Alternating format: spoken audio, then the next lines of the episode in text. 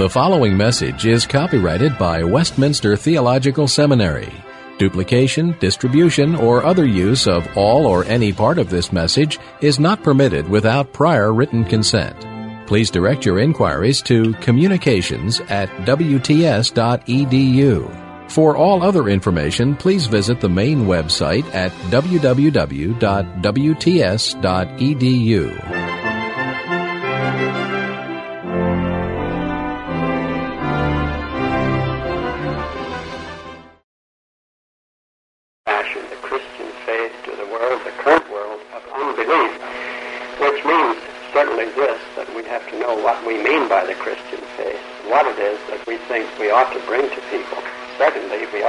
people. We ought to know what the modern world is, what the understanding is that people have of man and of the world about them, what therefore leading philosophy says, leading philosophers say, what leading scientists say, and leading theologians say. So that is one thing that we want to be concerned with these couple of weeks.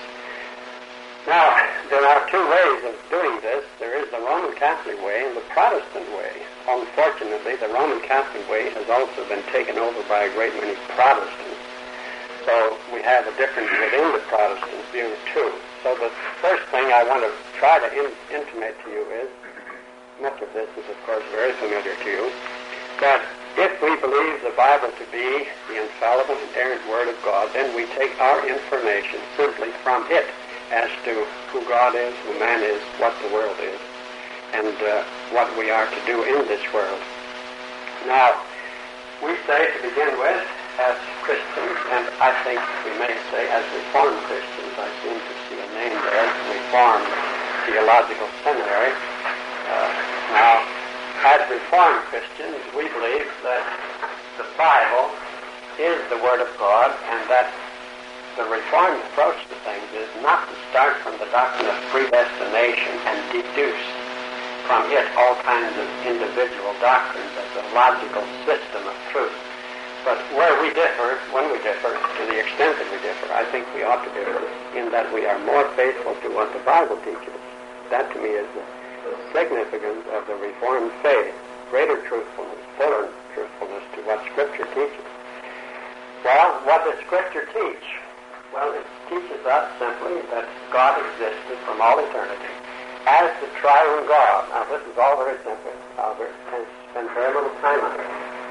You have seen, I guess, before. Father, Son, and Holy Spirit. Now, the triune God, we can speak of it as, therefore, as self-existent, self-existent, and self-authenticating. God has made the world. Therefore, the world, this world, is dependent on God. God is not dependent on it. A one-way dependence. Now, that's simple. Very well. It's the simplicity of things that count. They are basic. We are not different from others in holding to some fancy derivative doctrine but in that we are more faithful to the basic simplicities of the truth. Well, that means that we believe, therefore, in the Trinity with respect to the doctrine of God. We believe in the world as created. We believe that man in the world is made in the image of God, image bearer of God, therefore that he's like God, because he is the image bearer of God, and he's unlike God because he's a creature, therefore cannot be identical with God. He cannot participate in the being of God. He cannot overlap in his knowledge the knowledge of God. Now that we can say man is analogical, therefore he's like and unlike. He's a creature and like, but he's also a creature and therefore unlike. Therefore he knows God. He cannot help but know God He cannot help but know God. You remember that one outstandingly famous expression that Paul uses, non descansa on, in Romans, knowing God, they have not kept him in remembrance. People say, how do you know God? How do you prove God's existence? You don't prove God's existence. Every proof that's ever been given for God's existence is a disproof of God's existence except that it doesn't prove anything, and so it isn't even a disproof. Well, we'll talk about that. Uh, the point being if you don't start with God, you'll never get to God. You see, there's only two ways of approaching things. You either begin with God. Suppose you're taking a family situation, little children in a family, little brothers and sisters, don't say to one another, I wonder whether we got parents. You think we got a dad or a mother? and then they see a man around about the house. And they say, Are you my daddy? No. They don't do that way. They get taught right from the beginning. Uh, the first awareness of themselves uh, can incline, I mean, involves awareness of their parents and parents. You're inherently derivative, and man knows that. That's built into him. Calvin speaks of this as infixus in visceribus. I think that's not an elegant expression in a way, but it certainly is a striking one fixed in your bowels. You can't walk around without your bowels. Well, neither can any man living on earth walk around without awareness of the fact that he knows God and that he is a creature of God and that he ought to behave as such. And there is your proof, your point of contact for the gospel, isn't it? You don't have to worry about having no point of contact with unbelievers they can't get away from God, and therefore they can't get away from you. When Lazarus was in the tomb, well, he was dead. And people who don't like the Reformed faith, in particular, who don't like the doctrine of total depravity, so obviously is plainly taught in Scripture that man is dead in trespasses and sins, that he is at enmity against God. The natural man cannot know the things of the God of God. They are spirit discerned by the Holy Spirit. Well, they don't like this doctrine because they say then you're cutting man loose from God. and all connection is broken. You've got to have a point of contact with other people who have a different point of view. And certainly we have lots in common with them. Well, and of course, they're the ones that don't have anything in common because, and I'll get to that later on, if you separate yourself from God, then you're outside of the universe. But as you try to be, you can't get outside the universe. Stop, world, I'd like to get off. Well, look at you, whether I like you whether I want to get back on. Well, you don't talk that way unless you're out of your mind. Uh, the point being that anybody that is in his right mind knows that he is a creature of God, and therefore you never need to worry about having a point of contact for the gospel with uh, because that's just the, where the point of contact is. In one of Dickens's novels, there is a character that has committed murder, and then he's in a tap room or saloon in those days, and uh, he's drinking, of course, and he's got old, old, dirty old hat on, and uh, comes a man with a cleaner. He says, "Oh, I've got a new, new type of cleaner here, you know, renews it, or what is it the woman uses."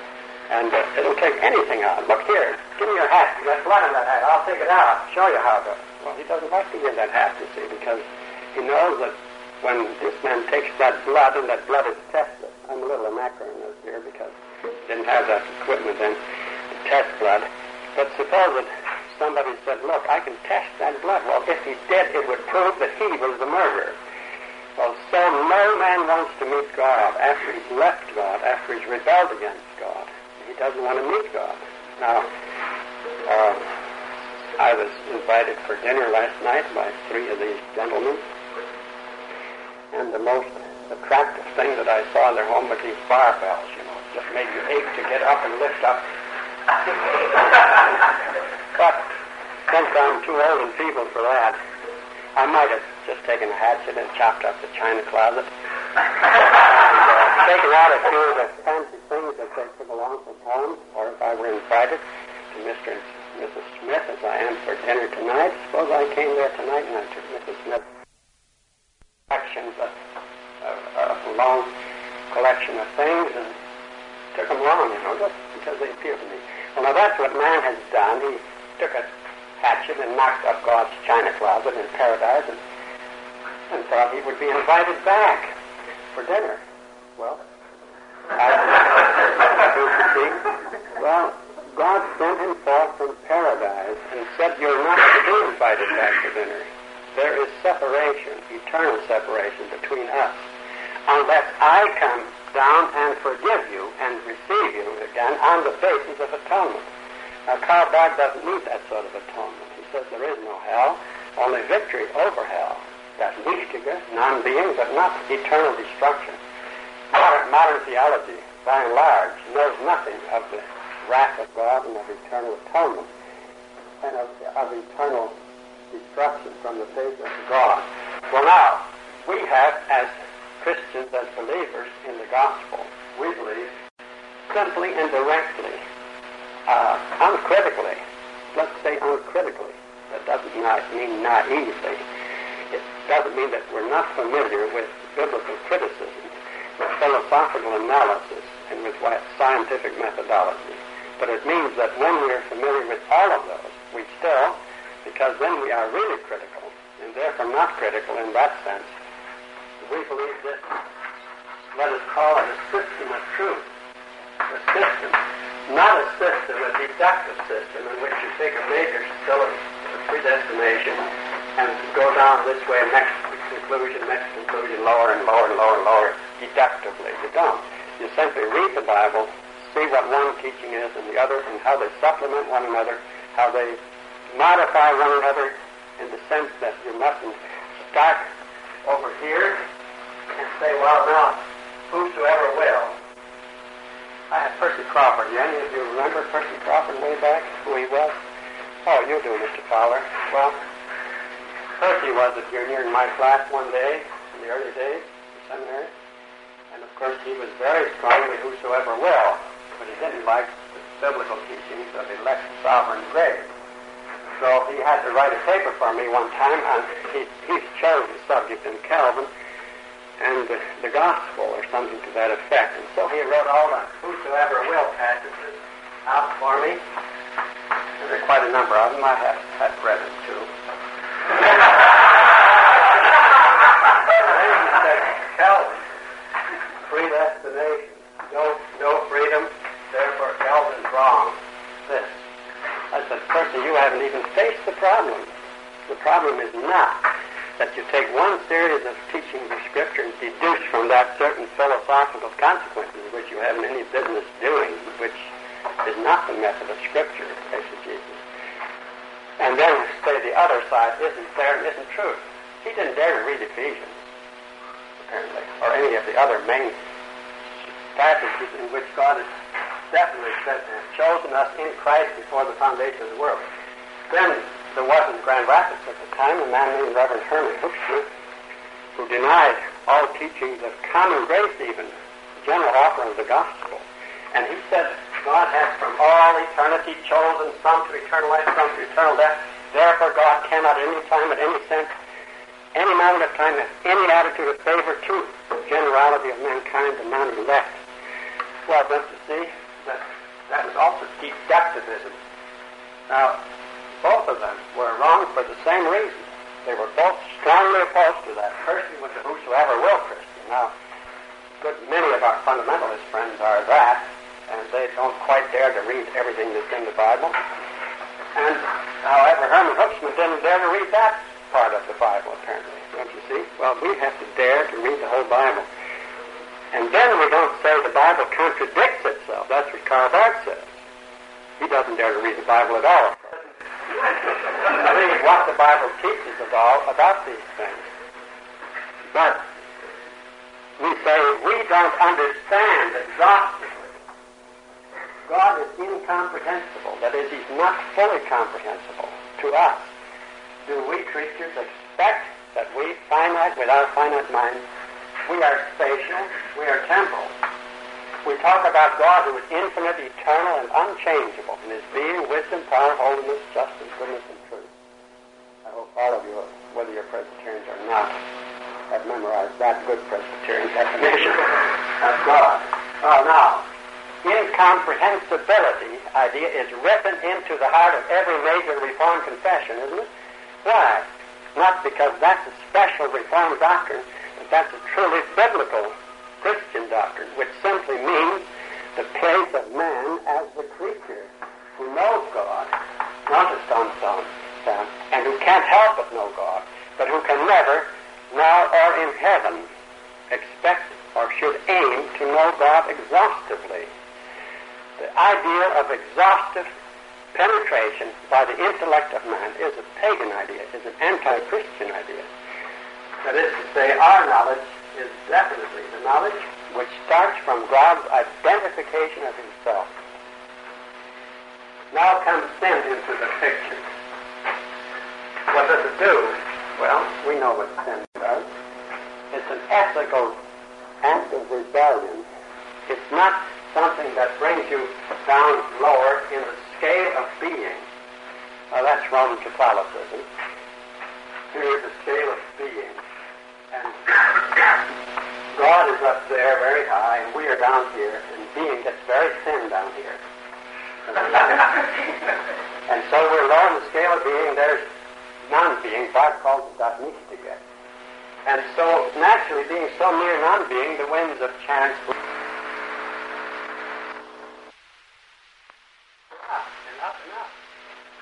Now, why at the beginning, if you're going to be scientific, and if you are going to be open-minded and neutral, then you must certainly think that one hypothesis is as good as another. Now, unfortunately, that underlies the whole traditional method of evidences and apologetics as it is set forth in Bishop Butler's analogy. And that has sprung from Roman Catholicism, Thomas Aquinas.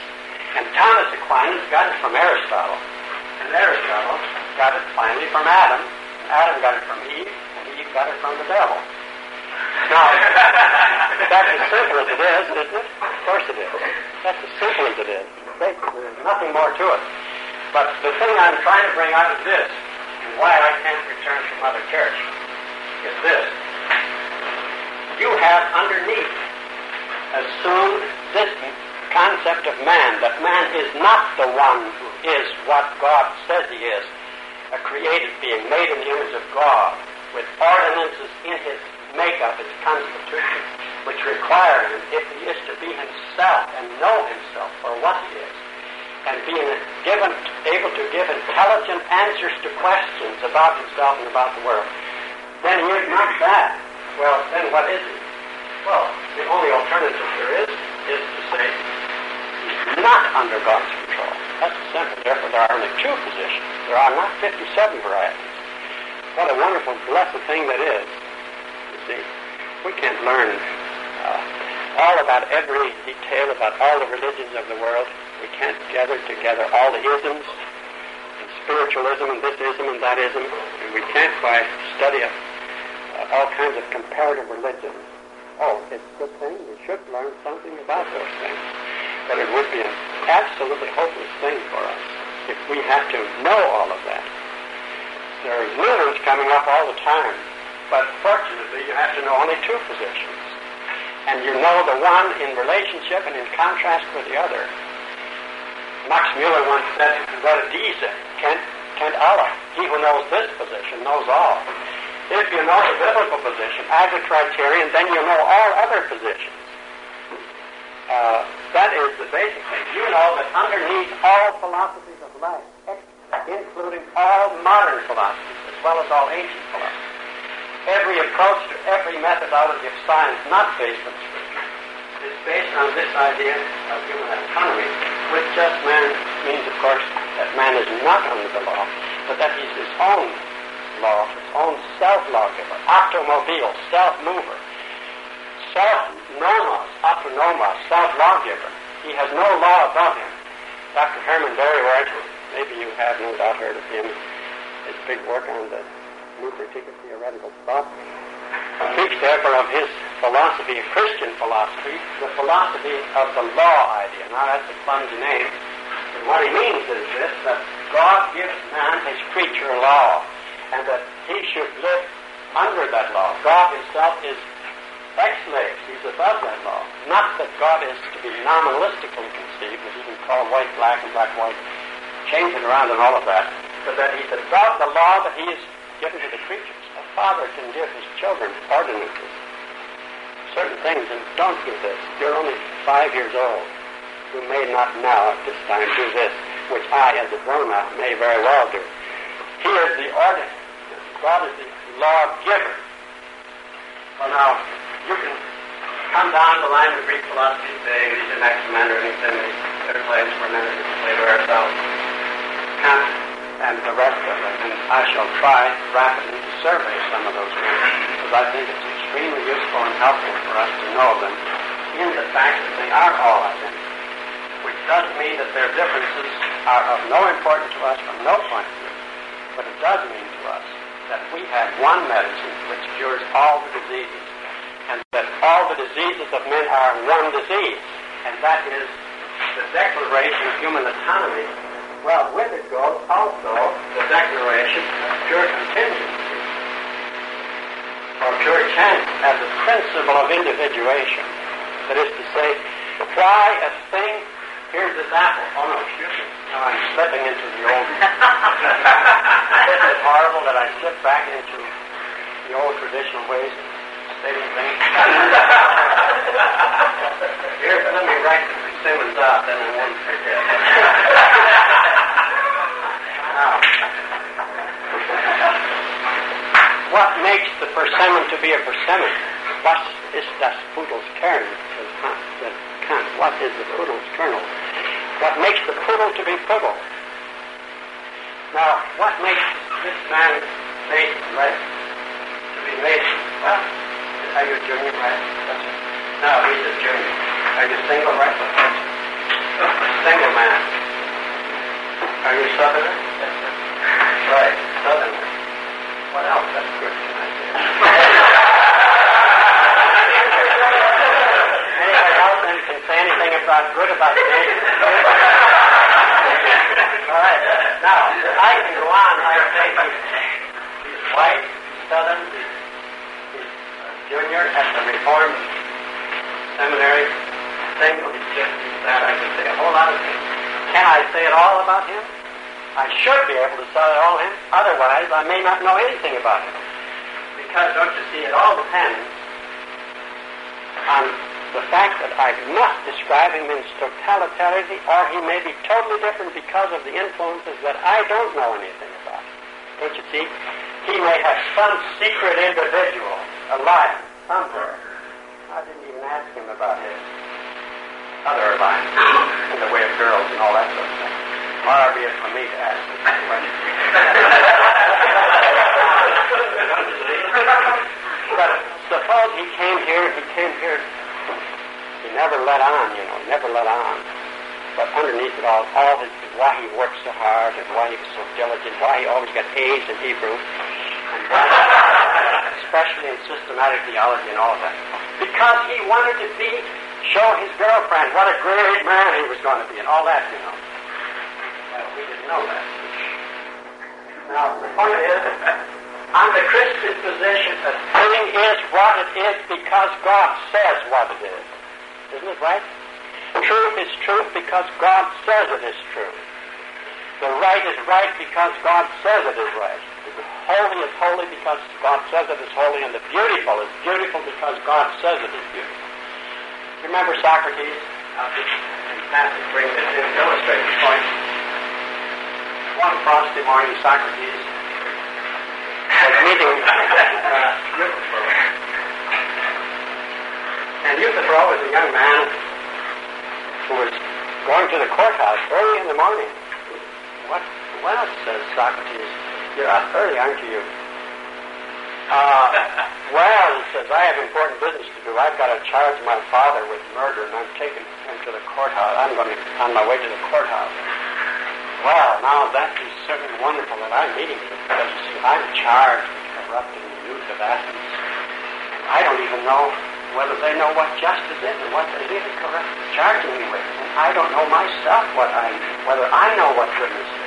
I have searched. I'm 70 now and over, and uh, I don't know what justice is. And so I'm fortunate that I'm meeting you this morning. Surely you must know if you are on your way to condemn your own father for injustice, then you must know what is justice.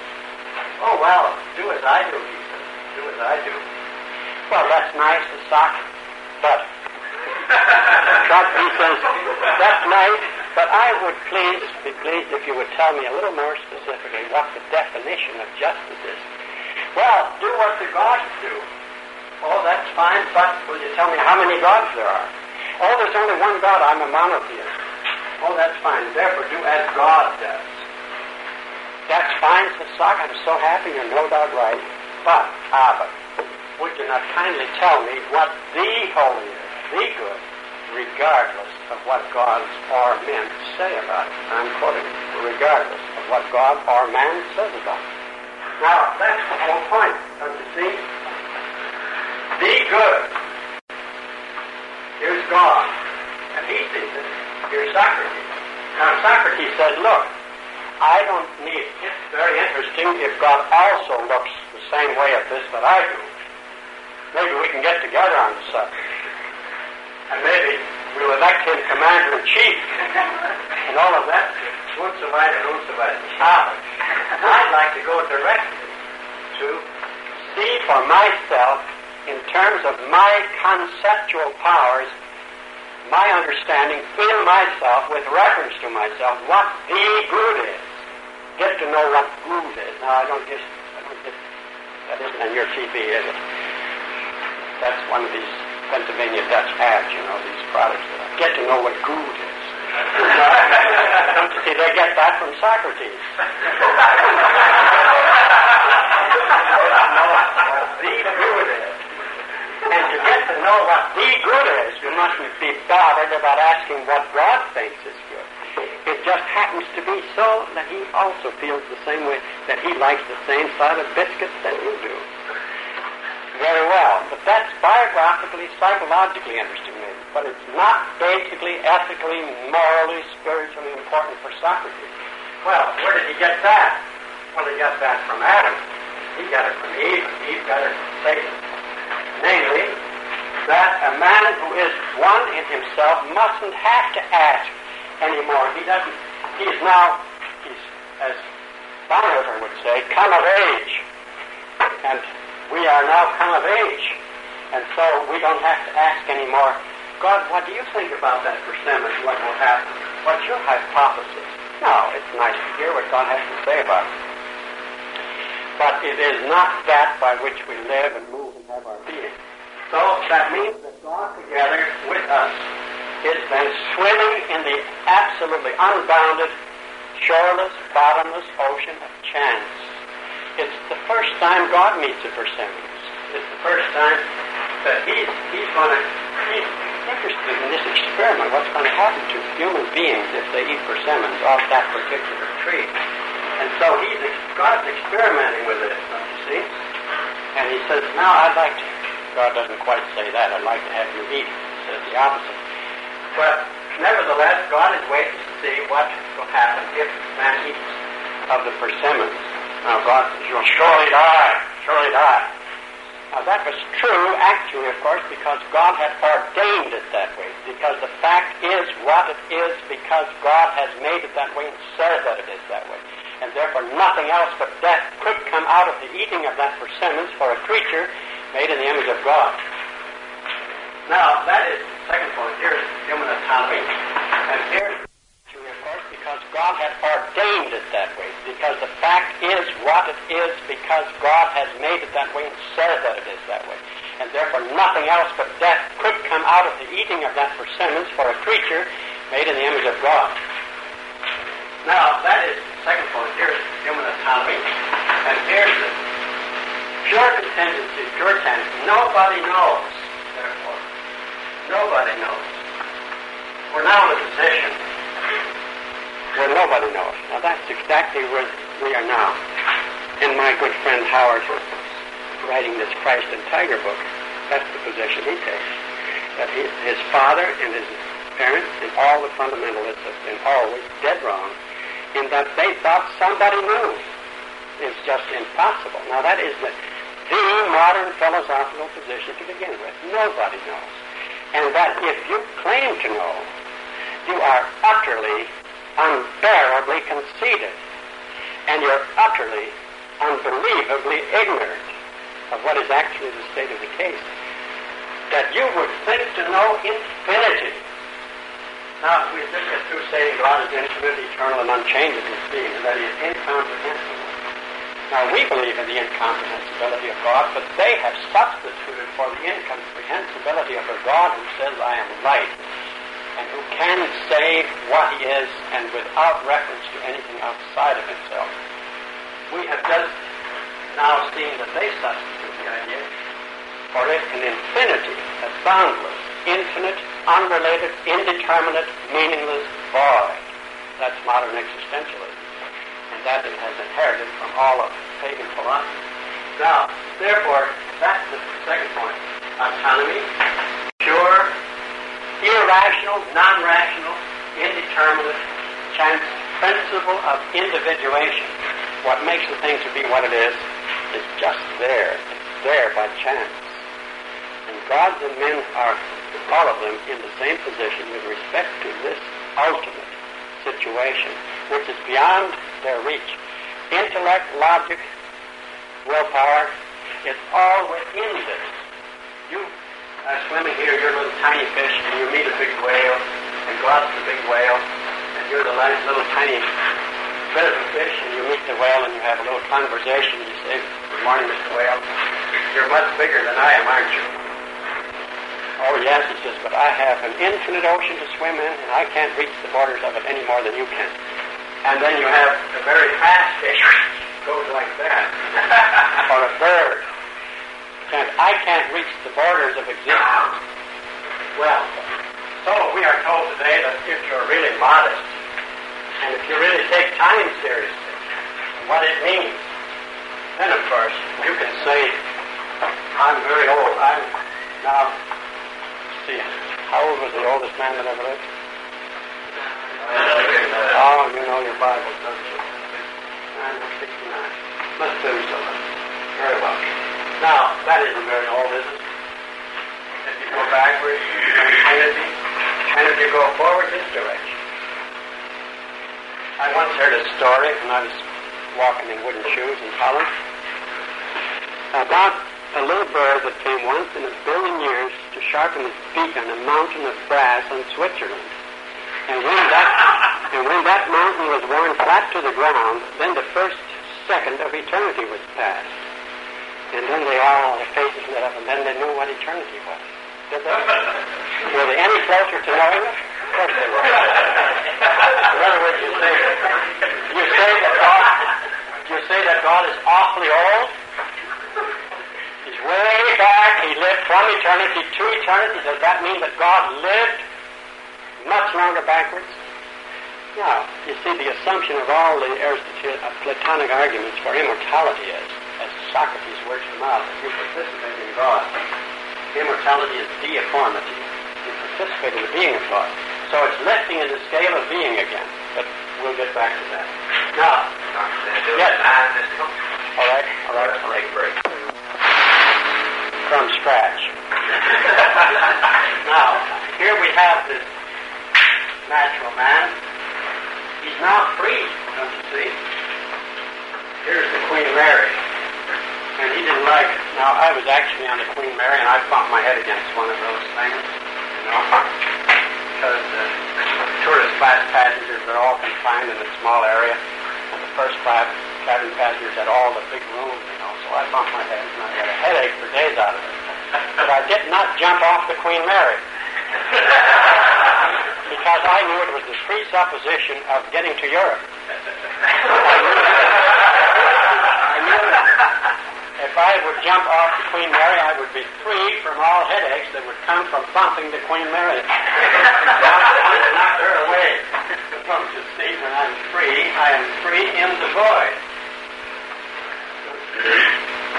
In other words, that's the only alternative there is to the biblical position that you are and the world is what God says it is. Now, that's why there are only two positions.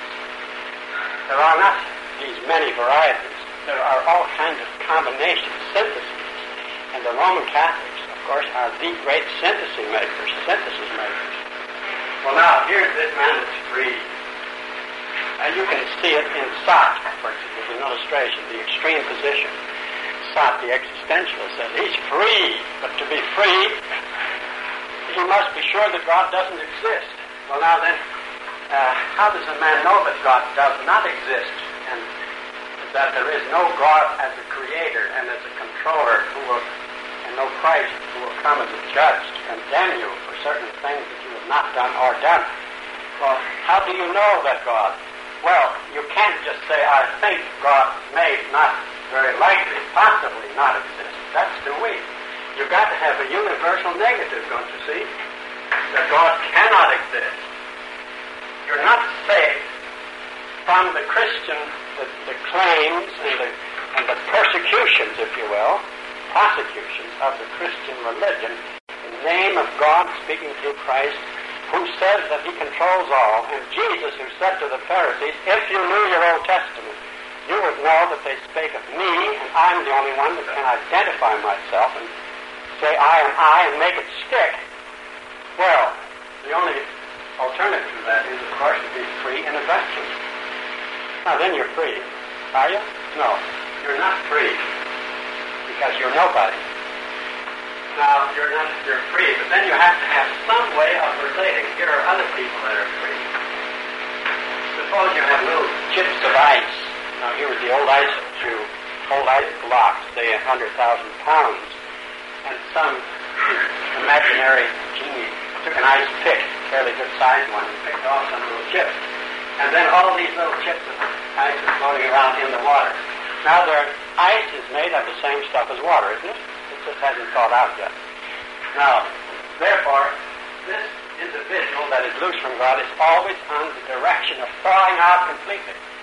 And he's, he's going into non-being.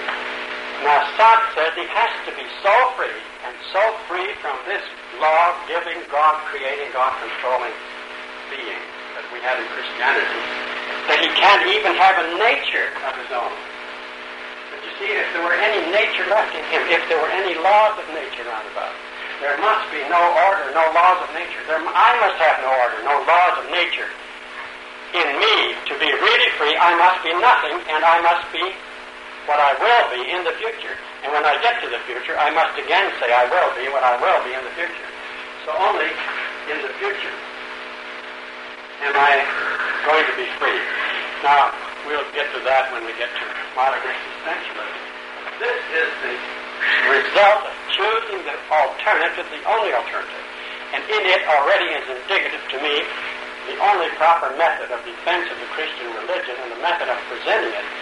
You present this position, which is the biblical position, not because you have proved it to somebody who starts on this business basis with methods that he approves of, that's the worst thing you can undertake to do.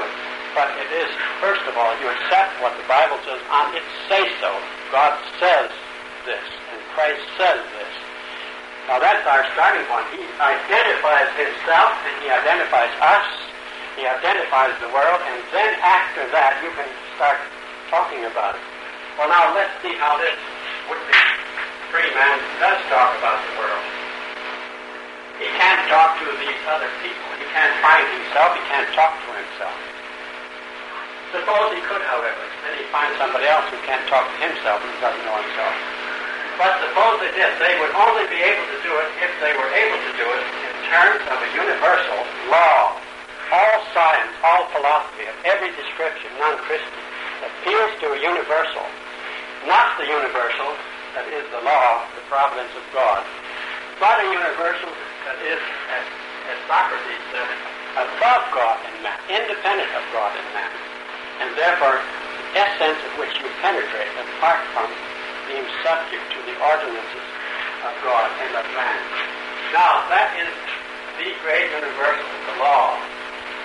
Now, when, however, you start talking about yourself in relation to the other fellow, in terms of that law, don't see what happens is this, that you get taken up into this and he gets taken up into this law, and you're both in that law. And you're both swallowed up in that law. Now, Mr. Johnson is here this morning. He talked about being turnpike out of existence. Well, do you remember Amos? And do you remember Andy? Anybody here old enough to remember that? well, they're all pretty old, aren't they? Well, here was Amos, and here was Andy. And they lamented the fact that they couldn't get together of evenings to play cards. And so they were so glad when they heard that LBJ was building a turnpike, or maybe Ladybird to beautify the situation. so they saw this turnpike a building, and it was a building and a building. And the trouble was that they were worried about it. It wasn't wide enough. See, Amos is still in the swamp, and Amos. So they see it get wider. They're so happy it gets wider. It's getting wider and wider and wider. And it's getting awfully wide. it's solid concrete, you know. You gotta have solid concrete. What happens to Amos and Andy? They are turned right out of existence. This, as, now Goethe, the great, famous German poet, expressed it very well when he said, "Strict die Seele so strict, ach schön die Seele nicht mehr." How many Germans are there? Anyway, ach, that's just that's keep it out. the point being this: when the individual is an individual in his absolute freedom and independence of God, then he can't speak. He can't talk to anybody. Nobody can talk to him. Can't even talk to himself because he can't identify with himself. He can't say, cogito ergo sum. That's what Descartes thought he could say. But he couldn't. He couldn't sum about his own cogito. he couldn't possibly, say I am. He couldn't make it stick. Nobody can make it stick and say I am. Only God can. Who are you? How do you differ from that other individual? Say I am. You can't say I am unless you say something special about yourself that differs from everybody else. Isn't so? Otherwise you're not different. Otherwise you're one of a species and you're lost in it. Therefore, as soon as you speak, the individual speaks, he has to do it in terms of the universal.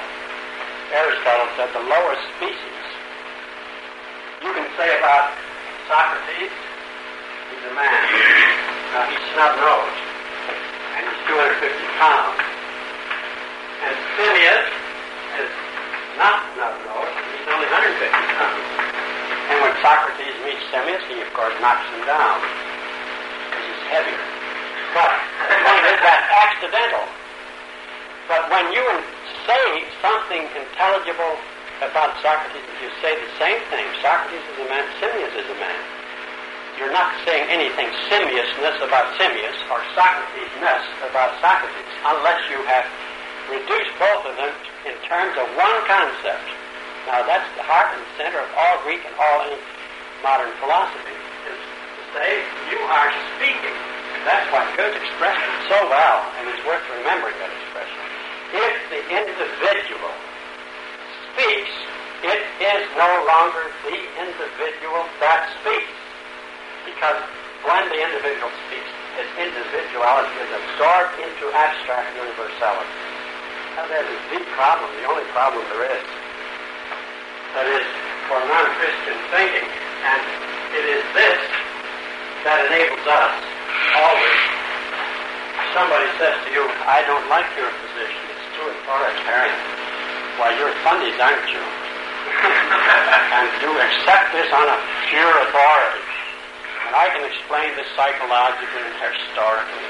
And uh, you come from a funny background and you've always read the Sunday School Times and do that and you were brought up on this and that and that was your teaching and all of that and so you thought this was that and that and that. I can explain all of that because that's the way human history has gone. Everybody at the early stage wants absolutes. Every form of religion had a Bible or a God or a deity who gave you absolute information. But with the course of events, we have learned to realize that there is no such thing as an absolute position, that all is relative to, to the human mind. Now that's the great blessing of the great philosopher Immanuel Kant, who in the modern times has made this most abundantly plain to us. That when you talk, you are talking about this world. There was big, I'll get back to this. Descartes said cogito sum, and then the empiricists Locke, Berkeley, Hume, they said we will try, the mind is like a blank and like a camera, and the facts write themselves upon this negative, and we'll we produce this. And the rationalist Spinoza writes that the mind is an active, eternal being. The facts are all within it. And Kant said nein, Bruder, neither one of you is right. that is to say, what's happening is that the mind is actively organizing the raw stuff which doesn't exist organized from all eternity, but is just being organized now. And so what knowledge is with science is, is this ongoing process of taking the raw stuff of experience. Let's say there, it's like that. Really, it has no shape. But when the mind comes to it, then it shapes that stuff.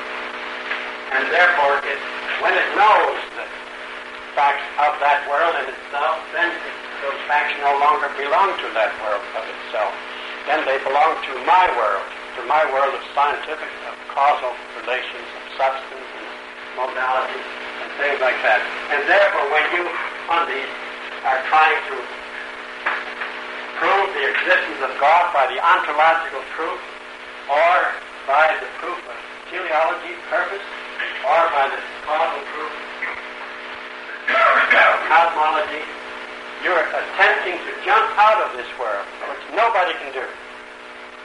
I was brought up on a farm in Indiana, and my father had a mean trick in him.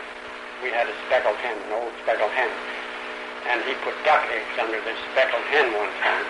Now just imagine that poor hen. you little ducks. It takes chickens three weeks to have Dutch four. Now, that proves my agricultural background. now, uh, here, mind you, was this little speckled hen. Now that is terra firma, solid land on which she as a chicken, as a hen, could walk. And then those little ducks went off in the water. through there and yet cluck, cluck, cluck, cluck. Come back, come back, come back. And they went off, and they were in the noumenal realm. and that was what Kant called an anabasis, as allogenos uh, jump into another other other category, which is illegitimate, he says. You can't jump. Experience binds you to this. You are time, space bound. How can you talk about a God who is not space, time bound? Then you're jumping into another religious area of which nobody has ever told us anything, could tell us anything. If he could, we wouldn't be able to understand it. We wouldn't have capacity for understanding it.